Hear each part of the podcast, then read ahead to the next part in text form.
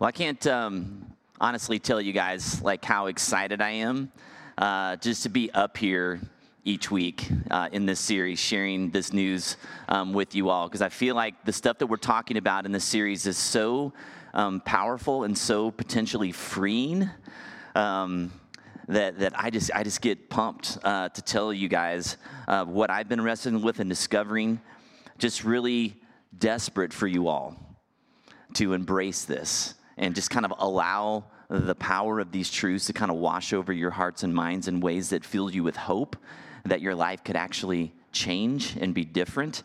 Uh, this morning, I kind of had this this vision of of what this is kind of like. It's kind of like those um, videos you see on Twitter of the people that um, are colorblind who put the goggles on where they can see color for the first time, right? The ones you go into it thinking, okay, I'm not gonna cry when I watch this, and then you end up, you know, bawling like a baby, right? Because it's just so overwhelming. I mean, you see these people and they don't even know what to say. They just take it all in and they're just like, oh my gosh, I didn't realize that there was so much there. It's so much more beautiful than they ever could have imagined. And that's what I feel like when we start talking about grace. And when we start to really begin to have a concept of what that could mean for our lives, to truly understand God's heart for us, it's just overwhelming. And, and we've been talking about two paths that stretch out before us in terms of our, our, our relationship with God, how we walk with Him. We've talked about the path um, that is called the path towards pleasing God that le- leads to the room of good intentions. And then we've talked about this other path, the path of trusting God, which leads to the room of grace. And at the end of my time a couple of weeks ago, I talked about how it's not as simple as just making a one-time decision that we're going to live from a grace perspective um, forever, and then it's just done. That it's a daily decision. Because the kingdom of this world, the performance-based perspective, has a grip on us that's not easily discarded. That perspective is, is like it's sunk its claws into our psyche for years. This message that we have to perform to be loved. That God is disappointed in us. That He's somehow disgusted, as we talked about this kind of pile of sin, that He's kind of looking at all that we've done and all we continue to do and our inability to clean it all up and to manage it. And that He's just disappointed in us. And then, then we've talked about this concept of grace, this idea that we're getting something that we don't deserve, that we were made righteous in God's eyes because Christ became sin for us, and it just seems too good to be true. It smells fishy. Like, like this idea that like you've kind of won the lottery, and then all of a sudden, or you hear somebody's won the lottery, and then all of a sudden the winning ticket winds up in your mailbox, mailed to you. You're like, this is too good to be true, right? Remember when you were really young and they used to send those car keys, you know, from those dealerships? When you were like fifteen, you're like, we're going to win, you know, we're going to get the car. And, you know, it's like, no, you never win. Nobody ever wins. Right? It, it shouldn't be that easy when we think about grace. And we talked about the room of grace, a place where God is pleased with us, where His arm is around us. We talked about that visual a couple weeks ago where God is, is with us, His arm around us, and we're looking at our pile of sin together. And He's whispering to us, hey, I got this. It's, it's not your pile to clean up. I've taken care of it. And so we've wrestled with those visuals. And man, that feels really good mentally when we kind of begin to understand that, and we try so hard, right? We wake up, and I kind of challenge you to, to think this way, that in the morning to think, okay, this is going to be a good day, right? I'm going to remember that God loves me just as I am. And we might even begin to be able to get some traction on, on our past. To, to maybe begin to believe that, okay, those things that I've done in my previous years, that, that maybe God could really forgive me for that, that that stuff in my rearview mirror is gone and taken care of. And we might begin to get some healing for that, but inevitably the true test comes when we fail in the present, right? When we do some of the things that we swore that we're, we're trying to get rid of, we're trying to eradicate from our lives, and we find ourselves right back where we didn't want to be. We find ourselves cutting corners morally. right? We, we, we, we lie about something, we conceal something, we try to kind of cover over our tracks. Or maybe we're, we're selfish, or we're angry, or we're impatient, and we hurt the ones nearest to our hearts again. And every one of us, if I went around and passed the mic, could probably tell a story how, uh, even just in the last twenty-four to forty-eight hours, of how we found ourselves doing things that we we swear we'd never do again. Like the, we, that's not who we want to be, but we can't seem to break some of the cycles. And in those moments of, of kind of perceived failure, that's where the shame comes pouring in. And like a habit we thought we kicked, we run to the nearest closet looking for escape, and we, we pull out that mask. And we put it back on to kind of cover over our, our pain and our fears. Justin talked about the mask that we wear last week. The author of The Cure, this book that we've been kind of basing some of our series on, told us this. He said, I will, each of us will, be tempted to return to my mask each time I lose the confidence of my new identity. And shame says that it's, it's my responsibility to be good enough for God to love me. And the view from shame locks us in our worst moments. I want you to hear that again. The view from shame locks us in our worst moments. And in our minds, we become, we think we become the sum total of all of our biggest failures. That that's kind of who we are. And many of us are even really like quite aware of the irony of this whole predicament. Because scripture, some of which we've memorized, is actually shouting the exact opposite storyline to us. Okay? Here's just a couple of verses. Second Corinthians five, eighteen and nineteen. Right after he talks about that we're all, if you're anyone in Christ is a new creation, right? He says, all of this is from God who reconciled us to himself through Christ, gave us the ministry of reconciliation. That God was reconciling the world to himself in Christ, not counting people's sins against them. And he has committed to us the message of reconciliation. In Romans eight one, therefore there is now no condemnation for those who are in Christ Jesus. I mean, it's pretty abundantly clear in Christ what our status is before God, how he views us, okay? And because those things are true, the writer of Hebrews can go on and say this. In Hebrews four sixteen, scripture tells us, let us then approach God's throne of grace with confidence so that we may receive mercy and find grace to help us in our time of need. But here's the problem. Does someone drowning in shame come confidently to anything? No, we don't. When we're dealing with shame, what's our posture towards God and others? What would you guys say? When we're dealing with shame, what's our posture towards God and others?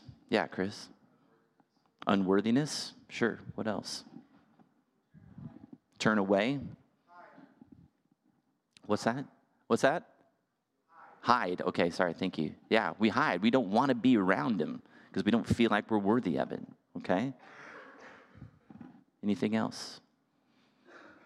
What about our posture towards others? Yeah. We what? We isolate ourselves. Yeah. We don't want to hear that thing people are going to tell us. We don't want to look our brother or sister in the eye who we promised we were going to not do that anymore and have to tell them that we did it again. Yeah, Brad? We become critical of others. We judge others. Yeah, we see others' flaws. Good. It's pretty obvious what some of those paths are. And this really gets back to this trust issue. When we blow it, which is inevitable, will we, will we believe the promises of God about our true identity, or will we believe the lies of the enemy? And there's a lot at stake in those moments. And the main character in this book had that experience. He'd blown it. And so the story goes that he slips out of the room of grace in the middle of the night. And he starts walking, and he finds this obviously pretty well-worn path that's kind of like a shortcut back over to the room of good intentions. And so he starts off heading that direction, and he's ruminating on his failure. And it says that he stops, and he just stands there for a moment. And he's discouraged. And like a lot of us, he's telling himself the old familiar story. Jesus is disappointed in me. I'm not really changing. I'm still really just the same old guy. Can't get it together. But then a, a voice pipes up behind him, almost kind of freaks him out for a moment. One of his friends from the room of grace has followed him. Apparently, he didn't um, shut the door quietly enough when he left. But then they have this very interesting conversation. So his friend says, "Are you done here yet?" "What do you mean?" "I mean, let's get out of here. I'm not dressed for this crowd. I'm in my pajamas." I could see that he was. "How did you know to find me here?" "Well, where else would you go? I used to make the pilgrimage myself often enough." "Really? I'm not the only one who's done this?" "Oh, it happens all the time. As soon as you walked out the door, someone yelled, 'We got a runner!' I figured it might be you, so I started walking." "Look, you don't have to come back with me. Stay as long as you like. I just wanted to make sure that you weren't beating yourself up." "I was. I know." Without a word, he turned, and I followed. Now, something, you know, is going to stand out to everybody here differently about that conversation. The first time that I read that conversation, what leapt off the page to me was that very last sentence. Without a word, he turned, and I followed. So what's your hypothesis? Right, because it's just a story. Why do you think he turned and followed his friend so quickly?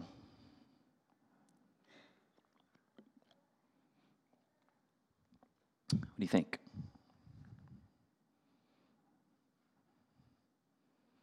Yeah. There was no judgment. Yeah, so he felt safe. It's good. Good observation, yeah. He knew how he was feeling, had identified, right? I'd been there before. So he, he yeah, again, it created this safe space where it's like it was okay to be there. But guys, as we talk about these two kind of opposing ways of operating in our relationship with Christ, community is so critical. It's so critical to this. This, these paths and figuring this out is not something we can do on our own, especially when we're talking about this new kingdom way of trusting God and His grace. We need watchmen in our lives, people who are in it with us, who are pursuing us, who are, are tenderly inviting us back in, reminding us of what's true, exposing the lies that we're believing. We need people who know our stories. Because if you know somebody's story, then you know their triggers. And when you see them being triggered by something, you can help them see, like, hey, do you see how this happened and that you're responding like this? And you can help them kind of connect the dots to why they're acting the way often they don't want to be acting, because you know enough about their journey to speak into it.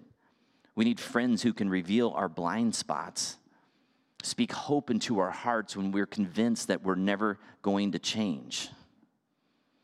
We need friends who will go out in the middle of the night in their pajamas to bring us back in from wherever we've been wandering. And our role is to submit to a trusted friend's care. And this is hard, guys. To be humble enough to admit that there will be seasons in your life where you're too vulnerable to be trusted to make important decisions. I've been in those places with some of my friends. Times where they were so hurt and confused and kind of filled with shame um, that I honestly had to step in and say, hey, I need you to trust me here for a while. I need you to let me be your rational thoughts for a season. And I'm actually going to kind of tell you some things that I want you to do. And I want you to just trust me and do them. And please, for God's sake, before you make any decisions, call me. All right? And that is really hard. It's not an easy conversation for me to have with somebody else. Um, and it's not an easy conversation for them to receive and, and to go along with. It requires an unbelievable amount of trust, believing the best about one another. He turned and I followed. God, what a beautiful picture of community, of grace there. It makes me think of the disciple Peter. Right, here was a guy who was striving so hard to please Jesus. I mean, he wanted to be the rock star disciple of all disciples, right? When when Jesus said, you know, hey, I'm going to walk on water. Who wants to come out with me? He's like, I'm in, right? Bring me on out. I want to walk to you. When Jesus is talking about going to the cross, he's Jesus, you know, Peter's like, Jesus, I'll die for you if I have to. So loyal. So sure that he would always come through, always. But then he blows it, right? Disowns Jesus, denies him three times, just like Jesus predicted that he would. I want you to open your Bibles to Luke twenty-two, page nine sixty, if you're in your pew Bibles.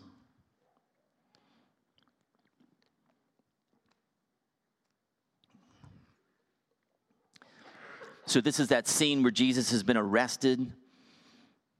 Peter's kind of trying to listen in on the conversation, what's going on in the court. People around him are, are questioning him. You're a Galilean. I think I saw you with Jesus. Do you know him? He denies him. Get down to verse sixty in chapter twenty-two. For the last time, Peter replies, man, I don't know what you're talking about. Just as he was speaking, the rooster crowed. The Lord turned and looked straight at Peter. Then Peter remembered the word the Lord had spoken to him. Before the rooster crows today, you will disown me three times. And he went outside and wept bitterly. Man, it's one thing to feel like you've let God down. But could you imagine having to look the physical Jesus in the eye when you'd blown it like he had? Oh, goodness. You want to talk about just like flying down a slippery slope of despair pretty quickly. But it's interesting to see how the story unfolds from there. Because just a couple chapters later, Peter's back hanging out with the boys again, right? He's with the other disciples. And so for one, that tells us that the community didn't shun him just because he'd messed up. But secondly, it tells me that Peter didn't avoid the community. He didn't go off and isolate like we talked about. He came back, which shows a lot about his integrity. Then in John chapter twenty-one, the resurrected Jesus begins making breakfast for the disciples. Remember that scene? They're out fishing, and, and when Peter sees it, it's the Lord on the shore. Man, he's racing up to him. And Jesus, in this moment, this interaction, he reinstates Peter into friendship with him. He reminds him, hey, it's okay. I'm still, I'm still in this with you. And Jesus doesn't chastise him, doesn't humiliate him, doesn't even ask him to apologize. He just extends Peter grace. And that grace is like a hurricane wind into Peter's soul that's going to like set sail uh, for his discipleship and his ministry for, for decades to come. Failure hadn't been the end of his story. Let's rejoin the rest of, of the conversation as they're walking back to the room of grace. It says, after a while, back on the path, winding towards the coast, I asked, why did I do that? Why did I come back here? Man, that first day in the room of grace, I thought I'd never see life the same. You don't see life the same. But the stories we tell ourselves can run deep. It's one thing to have a profound experience, and it's quite another to kill a lie that served you a long time, especially a lie you've used to cope. Until you see God right, you'll keep going back there. What that's, what's that supposed to mean? Well, there are two gods, the one we see through our shame and the one who actually is. Let's take a longer look at that statement. The stories we tell ourselves can run deep. It's one thing to have a profound experience. It's quite another to kill a lie that served you a long time, especially a lie you've used to cope. Until you see God right, you'll keep going back there.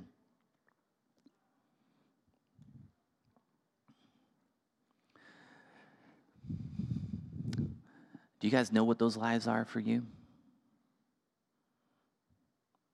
Are you self-aware enough to where you can kind of pinpoint some of those lies that you've used to cope in life, those narratives you've trained your mind to believe so that you can get through whatever's gone on in your life or is going on now? It's important that first we begin with awareness to know what those are, maybe invite some friends into that conversation. But now we're starting to see why it can be so easy for us to hop back and forth between these two paths, the two ways of operating on our Christian journey. We all have these lies that we've used to cope for a long time, and those lies have to be killed in order for us to fully embrace our true identity. Or we'll tend to settle for a cheap substitute over the true and lasting grace that God desires for us. And the problem with getting rid of the lies in our lives is that it's kind of like the weeds that we pull, where we just only pull the top part above the ground and we don't get down to the root.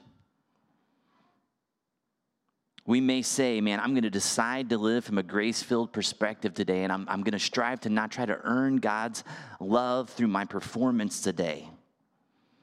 And that might really be a very strong and real desire in our hearts. We might, we might genuinely want that with every sense of our fiber, right? But the problem is, most Christians that I've come across, we have not done the hard work of healing.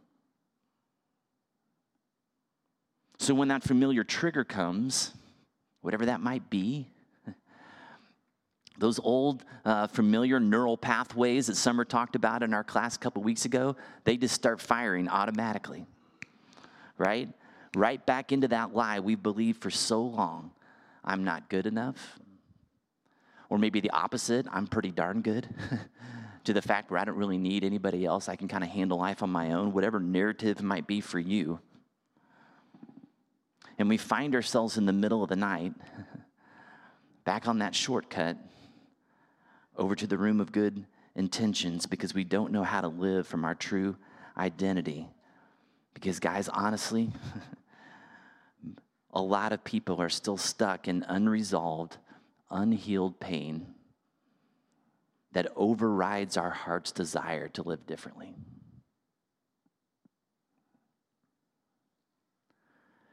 And as you can imagine, that kind of the deep and lasting change takes time. And we don't like that, right? It takes a lot of patience because we're going to get it wrong. Where we're trying to unlearn and, and be retrained into a whole new way of thinking, of, of, of following Christ in this grace-filled perspective. And it, we're going we're going to mess up. And what we do in those moments is so critical. It's going to take patience. It's going to take mindfulness, right? We can't just kind of drift through life thinking that we're going to change and we're going to operate differently. We we have to be mindful. We have to concentrate and have, you know, scriptures that we're memorizing or, or visual cues that kind of recenter us many times throughout the day back on what's true. It's going to take a community of believers that we can trust to remind us of what's true. Living in the new way of grace is not going to happen easily. But there's a perspective change that I think can potentially speed the process up just a little bit, okay? For one, Scripture tells us that we've been made righteous by Christ. He's declared us justified by his blood. He says that we are holy, chosen saints. And he says that when we surrender our life to him, that we become one with him, like he is with the Father.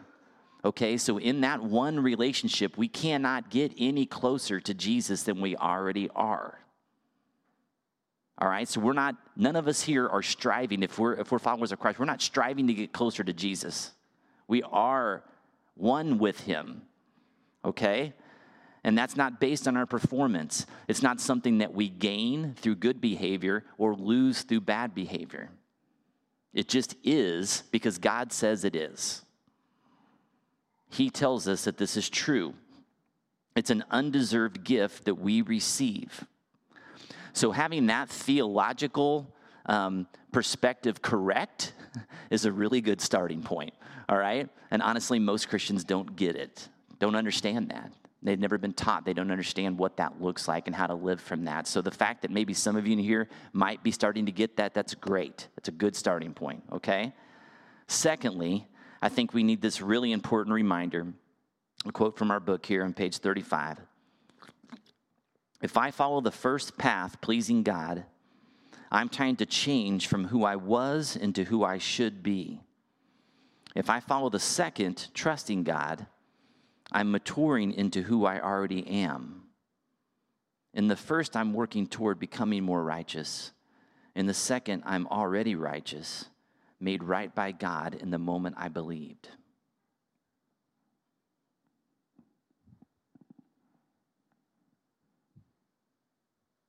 What are your thoughts on that? What strikes you from that quote?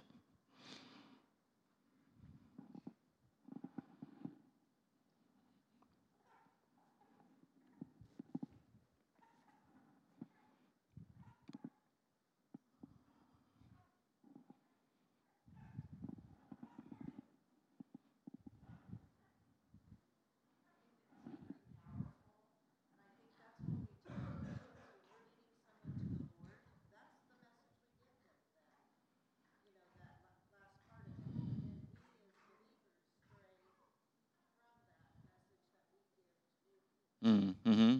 Yeah. Yeah. She says this is what we tell a lot of people when we're telling them about Jesus and this life we can have in him, but that we have a hard time believing it for ourselves. That's good. Yeah.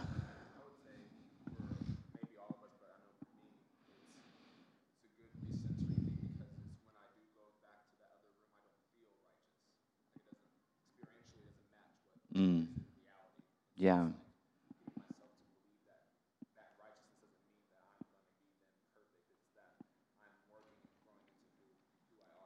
Mm. Yeah. He says anytime he's kind of in that pleasing God mode, that he doesn't feel righteous. It feels like something he's striving to gain, right? Or get back that he lost somewhere along the way, right? When you're in that path of, of trusting God and your mind's right, you can begin to believe that that's who God says I am. Man, it's a totally different feeling in terms of pressure. Right? I'm just maturing into our, who I already am. I, I, I'm not having to, to change. I'm just having to live out what's already true. It's a completely different mindset. Guys, every year I go on a trip. Last weekend was when I was gone. I went to Colorado. Um, we've been going about seven or eight years with a group of friends of mine, um, some of whom were college friends, some worked on Young Life staff with me a long time ago, a couple guys here from Wellspring, and And we go out and we spend a couple days in Breckenridge, and we, um, during that time, there's seven of us this year, we all go around and we take time to just kind of give a yearly update on our life. Um, so sometimes it could be anywhere from an hour to two hours, like of really just kind of sharing everything about our family, our work, our spiritual life, our personal life, and then allowing people to kind of ask questions and kind of probe around a little bit.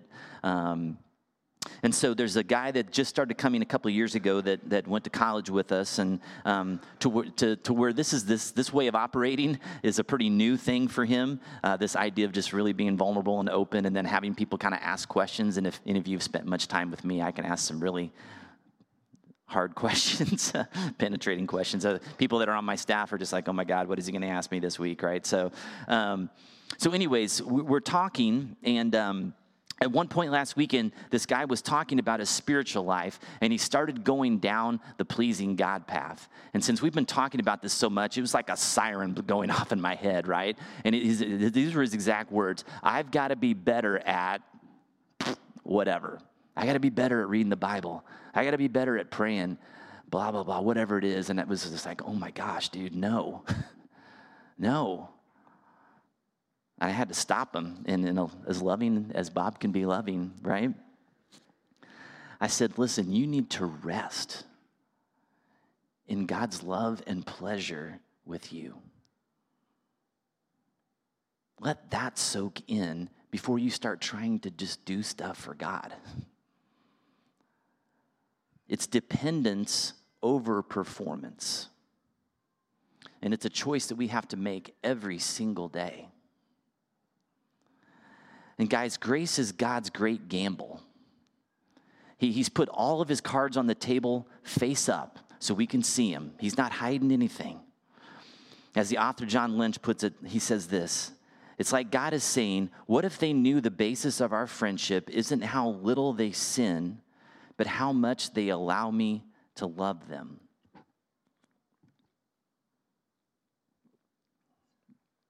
Guys, when I read that quote, I had to put the book down and walk away for a while. Literally, it was it was stunning to me what I had just read.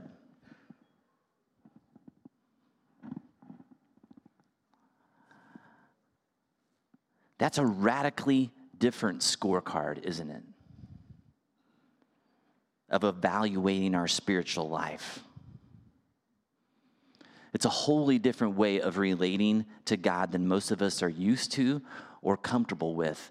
And guys, as a church community, we've got to start asking each other different questions.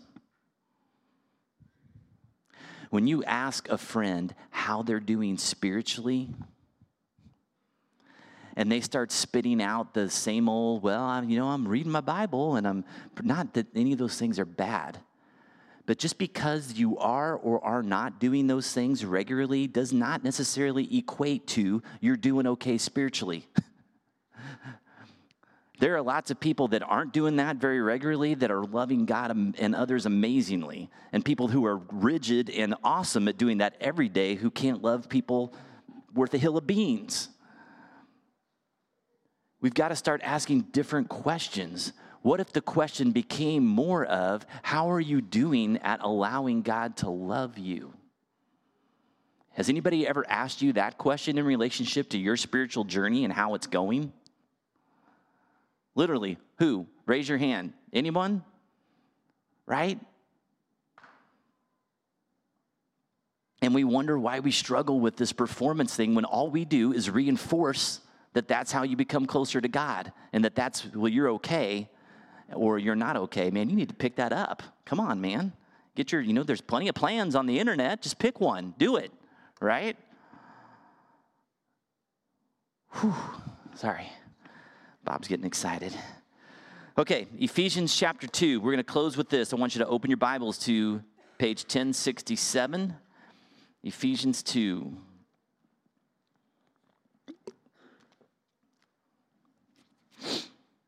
In Ephesians two, three, we looked at this the very first week of this series when we were talking about our, our status apart from God. That's the verse where he says, like the rest, we were by nature deserving of wrath, right? And then in verse four, Paul writes this, but because of his great love for us, God, who is rich in mercy, made us alive with Christ even when we were dead in transgressions. It is by grace you have been saved. And God raised us up with Christ and seated us with him in the heavenly realms in Christ Jesus, in order that in the coming ages he might show the incomparable riches of his grace, expressed in his kindness to us in Christ Jesus.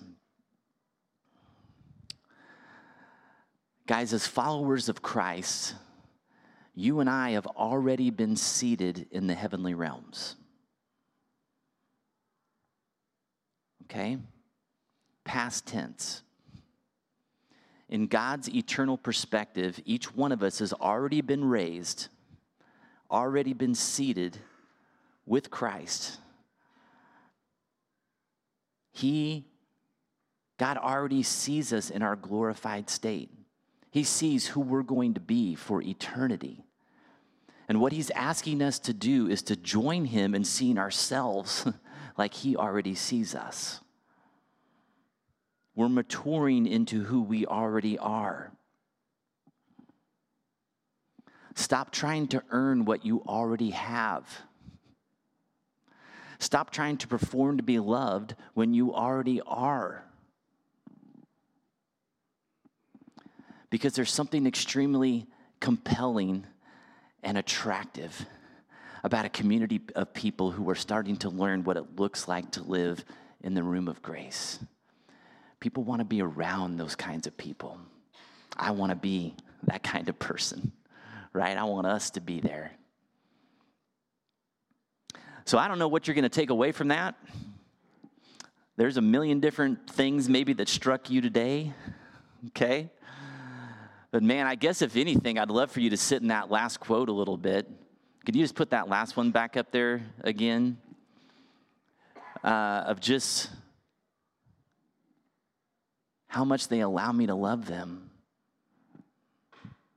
And, and just let that ruminate around a little bit and, and cause you some uncomfortableness like it does for me. You can take a picture of that if you want. We're going to take communion today. Uh, man, I mean, that's just that's what grace is all about, right?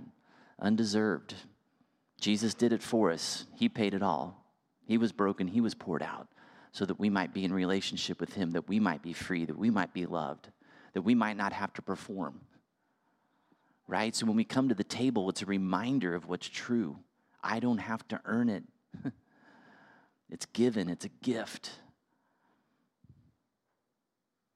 Imagine, you know, how frustrating it is for a parent, right? If we get this awesome gift for our kid at Christmas, and then they run to their room to count their money out of their piggy bank trying to pay us back for it. That just kind of ruins the whole gift idea, right? No, this is my pleasure to get you this bike or whatever it is that you want right now, right? You don't have to buy it from me. As we um, pray, I'll give you some space to just connect, connect with God. You can come up and tear bread um, and dip it in the cup. And then there's gluten-free. We'll be down on that end if you need that as well. Let's pray.